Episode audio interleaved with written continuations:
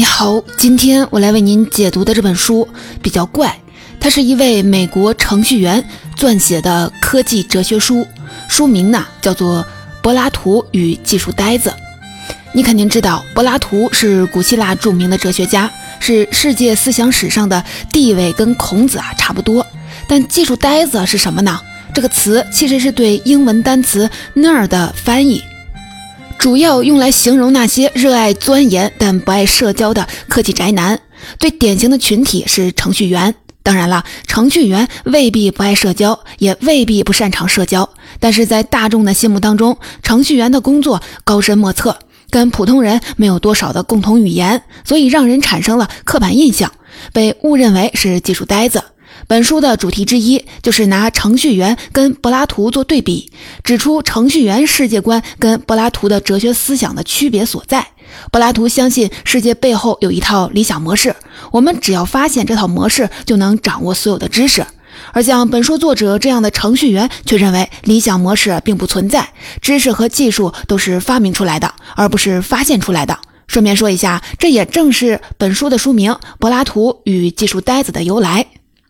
本书的作者名字叫做爱德华·阿什福德·里，我们可以亲切地喊他为爱德华。据爱德华自己说，他一直被人们视为技术呆子。为什么这么说呢？首先是因为他的长相，留着个大胡子，戴着高度的近视眼镜，穿着格子衬衫，中年以前就严重的谢顶，明显具备程序员的外貌特征。其次是因为他的职业，爱德华真的是程序员，而且是程序员里的大神级的人物。爱德华从小就痴迷数学，在中学和大学阶段，他既是学霸，又是编程高手。二十岁刚出头，就被著名的科技火车头贝尔实验室聘用，并在那里开发出了世界上第一款虚拟调制解调器，也就是现在的网络工程师常说的“软猫”。后来，爱德华致力于嵌入式操作系统的开发工作，直到今天仍然奋斗在编程的第一线，为嵌入式操作系统进行各种优化设计。这本《柏拉图与技术呆子》就是他几十年开发经验的总结和思考。这本书总共十二个章节，中译版将近是四百页，洋洋洒洒三十万字，里面有大量的逻辑思辨和数学证明，还有不少的示例代码。但这并不是一本讲编程的书，重点也不是计算机科学，而是技术哲学。再具体一些讲，这本书是爱德华这个大神级别的程序员的世界观和方法论，是他看待复杂问题和解决复杂问题的思维利器。这个思维利器是什么呢？我把它归纳为了四个字：分层模型。下面我将围绕本书的精华，从三个层面来进行分享。第一层，什么是分层模型？第二层，怎么设计分层模型？第三层，分层模型的局限性。现在我们进入第一层，试着用程序员的独特视角，把纷繁复杂的客观世界转化成简单明了的分层模型。这有助于我们把现实中一些看似棘手的问题变得清晰易懂、可解决。要想搞清楚分层模型是什么，首先我们得理解模型是什么。模型是什么呢？就是我们对具体事物某种特征的模拟方式。比如说。太阳它是圆的，你在纸上画一个圆，这就是一个最简单的太阳模型，模拟了太阳的外观特征。太阳还会发光，你在圆的外面画一圈光，这又模拟了太阳的发光特征。太阳是一个巨大的球体，水星、金星、地球、火星等行星在引力的作用下绕着它公转。为了模拟这一特征，你可能还要找出一堆的大大小小的圆球，将代表太阳的大球摆在中央，将代表行星的小球依次的摆在外围，这就构成了一个立体的太阳系的模型。如果你想模拟出太阳的更多的特征，那可能还要使用一大堆的数据和公式。比如说，太阳的质量、寿命、氢元素风度、氦元素的风度，代表太阳辐射量的太阳常数，以及太阳绕银河系中心公转的轨道公式、行星绕太阳公转的轨道公式等等。你看啊，仅仅为了模拟太阳的某一部分的特征，我们就要拿出多种模型。其中那些圆圈和球体是具象的，可以叫做具象模型；数据和公式是抽象的，可以叫做抽象模型。具象模型容易理解，但承载的信息量太少；抽象模型不容易理解，但承载的信息量很大。科学家和工程师使用的模型大多是抽象模型，并且主要是数学模型，也就是由一堆的方程式和不等式构成的模型。理工科学生在大学期间通常会学到一门数学建模课，学的就是怎样用数学的公式来模拟现实世界。这门课啊很枯燥，但是啊非常的有用。有一本叫做《模型思维》的书，作者呢是一位美国科学家。在我看来，这本书就是数学建模的升级版和实践应用指南，因为书里介绍了各种各样的数学模型以及这些模型的适用范围。这本书名叫做《模型思维》，侧重点却是多模型思维。因为该书的作者认为，现实世界具备无限多个特征，而每一种数学模型都只能模拟其中一个特征，所以只有同时的利用多个模型，才能近似的解决复杂的问题。与模型思维不同的是，今天我们分享的这本《柏拉图与技术呆子》并不主张多模型思维，而是主张分层模型思维，用单个但是多层的模型来解决复杂的问题。前面说过，本书的作者爱德华是程序员，专业特长是计算机，所以他主要用计算机来解释分层模型。爱德华以全球最大的线上百科全书维基百科为例，为我们揭示了一个高度分层的计算机世界。当我们打开维基百科的一个页面，查看或者是编辑某个词条时，就进入了计算机世界最上面的应用层。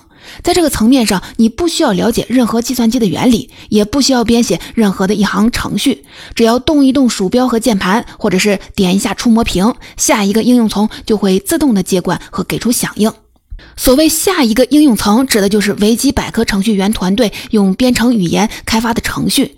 程序员使用的通常都是高级的编程语言，高级编程语言比较接近人类语言，但却远离计算机语言。为了让人类编写的程序能被计算机理解，计算机科学家设计出了又一个应用层，将高级程序自动的翻译成可移植的字节码，或者直接翻译成由零和一组成的机器码。机器码就是机器的指令，它们能被计算机硬件执行，变成晶体管的开合关，变成半导体元件里瞬息万变的流动电子。也就是说，从用户操作到机器执行，从软件层面到硬件层面，需要跨越非常复杂的多个层级。有多复杂呢？本书啊给出了一个比较粗略的估算：一个普通的应用程序可能由一百万行代码组成，被翻译成几百万条的机器指令。这些指令在一小块至少包含了几十亿个晶体管的芯片上运行，其中每个晶体管都相当于一个开关，而每个开关在每秒钟内都会切换几十亿次。结果呢？从我们日常使用的应用程序到晶体管的开关频率，中间大约隔了十的二十四次方，也就是一亿亿亿个单位的这样的距离。如果你不是程序员或者是硬件的工程师，听到这里恐怕会觉得头大。好在爱德华很快就从计算机世界跳出来，进入我们普通人更加熟悉的物理世界，例如说一栋大楼。爱德华说：“大楼跟维基百科一样，也是分层设计的产物。大楼的最底层是基本粒子，基本粒子构成原子，原子构成分子，分子和原子发育成晶体，晶体组成了钢筋、水泥、砖块等等建筑材料。建筑材料被制造成承重墙、隔断墙、天花板等等建筑模块。这些建筑模块组成了整栋大楼。从大楼的设计图纸到基本粒子所遵循的量子力学。”中间至少隔着五层，但建筑设计师并不需要了解量子力学，并不需要了解原子之间和分子之间的电磁力是怎么回事儿，也不需要制造钢筋水泥，甚至都不需要掌握砌墙的手艺，他直接跟承重墙、隔断墙、天花板等建筑模块打交道就行了。爱德华的意思就是说，复杂事物必须转化成分层模型，只有通过分层模型，程序员和建筑设计师们才有可能摆脱那些异常繁琐的细节问题，在更高的层面放飞想象力，设计出强大和优美的东西。这里啊，需要补充一句：分层并不等于分工，分工是一群人的事情，各自发挥长项，彼此协作完成任务。分层有时候只是一个人的事情，每个层级都是这个人在做。就拿软件开发来说吧，哪怕是开发小型的软件，成熟的程序员也会使用分层模型，将软件设计为经典的三层架构，包括最上面的用户界面层，中间的业务逻辑层，还有最基础的数据访问层。分出三层架构以后，从底端数据层到最上面的界面层，都能由这一个程序员完成开发。你可能会说，既然一个人就能干完的活，干嘛还要分层呢？这不是多此一举吗？还真不是。我本人啊，之前就做过软件开发，既体验过分层的好处，也吃过不分层的大亏。实践表明，分层能把复杂的任务变得简单，能让我们从上帝的视角随时观察即将做和正在做的工作，从而让自己找到方向感，不至于在某个环节就跑偏了。这么说还是有点虚，请允许我再举一个计算机以外的例子。拍短视频，一个人能不能拍短视频呢？完全可以，但要把短视频拍摄好，脑子里至少得有一个分层模型。这个分层模型至少得包含两层：剧本层和拍摄层。你不必真的把剧本写出来，但脑子里得有剧本，得有设定好的目标和设计好的故事，然后拍摄时才能确保自己拍出有用的东西。如果要拍长视频呢，那么连剧本都得分层。我原来啊给电视台打过工，拍一部美食纪录片。文学剧本是我写的，但没有进一步的写出分镜剧本，这既给摄制组提供了更大的创作空间，也让团队合作变得困难起来。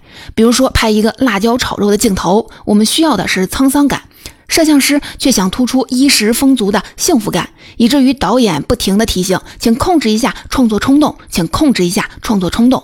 结果呢？本来应该两个月完成的工作，我们花了将近半年。等到做后期时，又发现有些镜头还得补拍。究其原因，还是因为分层模型没做好。文学剧本层规定拍什么，分镜剧本层规定怎么拍。我们没有在文学剧本层下面构建一个更有操作性的分镜剧本层，导致设置环节就跑偏了。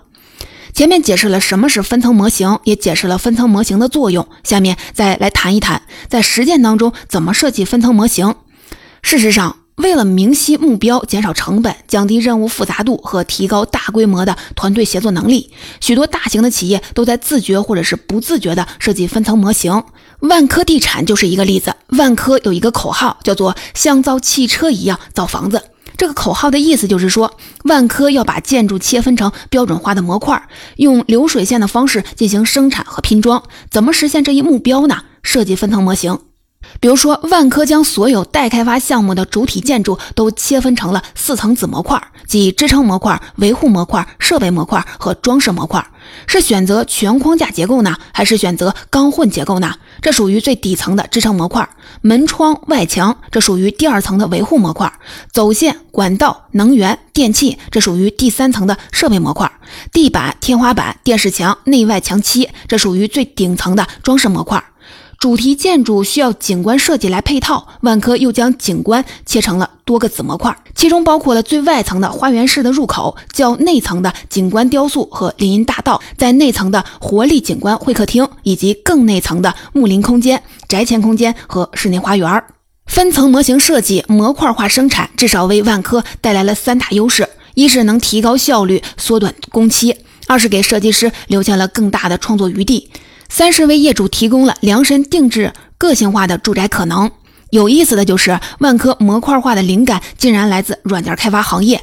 据2006年出版的《地产评论：世联观察房地产游戏规则与生存环境》一书记载，万科集团设计总监、万科模块化的倡导者张继文从广播当中偶尔就听到了一种说法：一百个印度程序员在一百个地方只写一个软件。而在中国，一百个程序员一定是写一百个软件。言外之意呢，印度程序员搞的是模块化编程，每个人只写自己最擅长的模块，然后组装成一个复杂的软件。而中国的程序员喜欢单打独斗，每个人都想独立完成一个复杂的软件，所以在效率上就不如印度的程序员。这种说法有些夸张，但却让张继文触动了不小。万科是国内房地产行业模块化生产的先行者，需要从底层着手设计分层模型。但是，其他领域的大多数的企业在解决紧急问题时都没必要从底层开始，因为行业的圈子里可能已经有了相对成熟的分层模型，只需要根据项目需要再添加或者是插入新层就可以了。柏拉图与技术呆子这本书用很大的篇幅解释了全球最大的搜索引擎 Google 的技术原理。在多年技术积累当中，Google 早就有了一套成熟的分层模型。但是为了提高搜索的响应速度，Google 的程序员又在原有的分层模型的基础上插入了一个新层，我们可以叫它为做梦层。我们都知道，随着互联网页面和互联网用户的指数级的增长，Google 随时要面对超大流量和超高并发的难题。怎样解决这个难题呢？Google 的秘诀是提前的读取网页，并进行索引和排序。每当一个新页面诞生出来，无论有没有人搜索它，它都会被 Google 的工程师编写好的爬虫程序自动的找到、自动的读取、自动的跟踪网页之间的链接关系。爬虫程序总是在不停地处理数据，其中包括网页上单词的接近度、单词排序、连接频率以及链接关联性等等统计特征。这些信息被用来构建成一个个允许快速访问网页的快捷方式。当你用 Google 搜索某个关键词的时候，你直接访问的其实并不是网页，而是那些早就被自动构建好的快捷方式。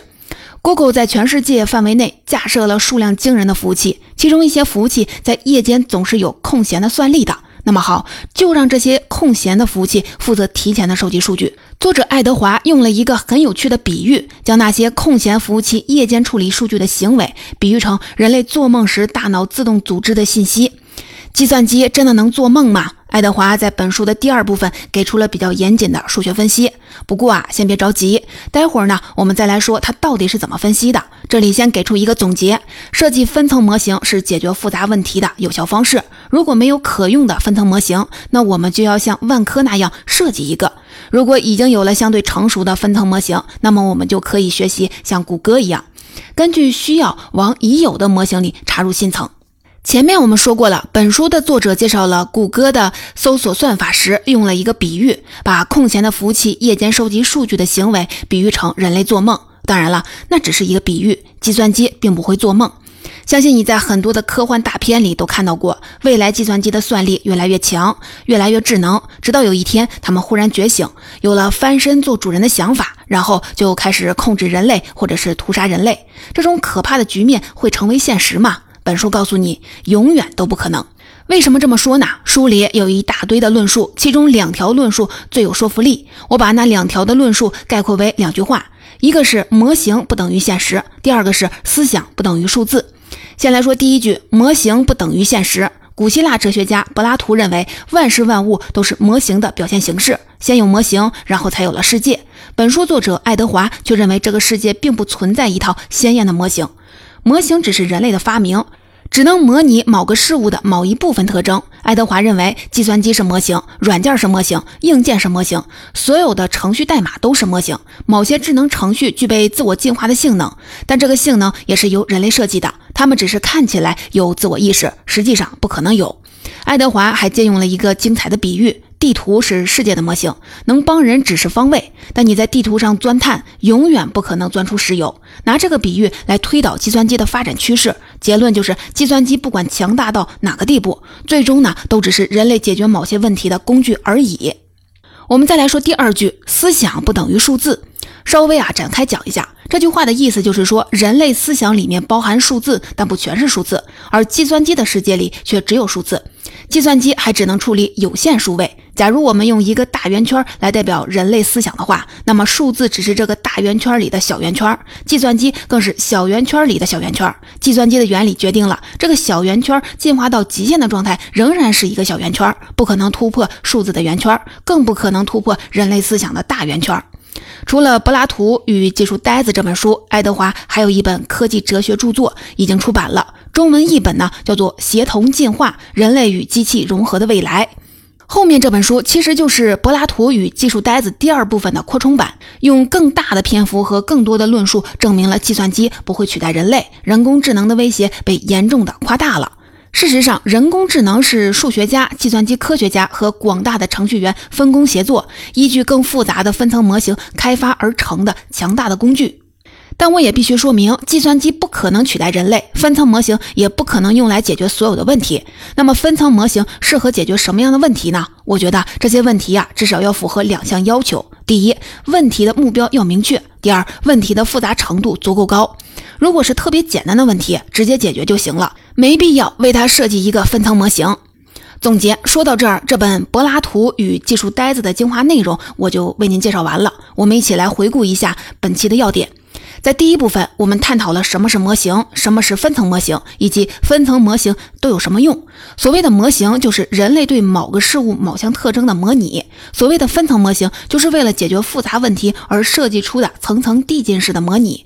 分层模型有什么用呢？它能把复杂的任务变简单，能让我们从上帝的视角观察问题，避免失去方向感。在第二部分，我们探讨了设计分层模型的两大方式。在解决同类问题时，通常都会有成熟的分层模型可供借鉴。采取拿来主义的精神，再根据需要添加或者是插入新层。如果没有这样的分层模型，那就自己来设计一个。在第三部分，我们探讨了分层模型的局限性。就像计算机不可能取代人类一样，分层模型也不可能解决一切的问题。适合用分层模型解决的问题，通常具备两项特征：一是目标明确，二是足够复杂。不过啊，我们在工作和生活当中遇到的棘手问题，往往也是目标明确和足够复杂的问题。此时不妨借助分层模型来解决。原书的精彩内容还有很多，虽然对非计算机从业者来说有些艰深晦涩，但你可以跳出计算机原理和撕裂的代码，直接阅读作者给出的思想精华。建议你去阅读原书。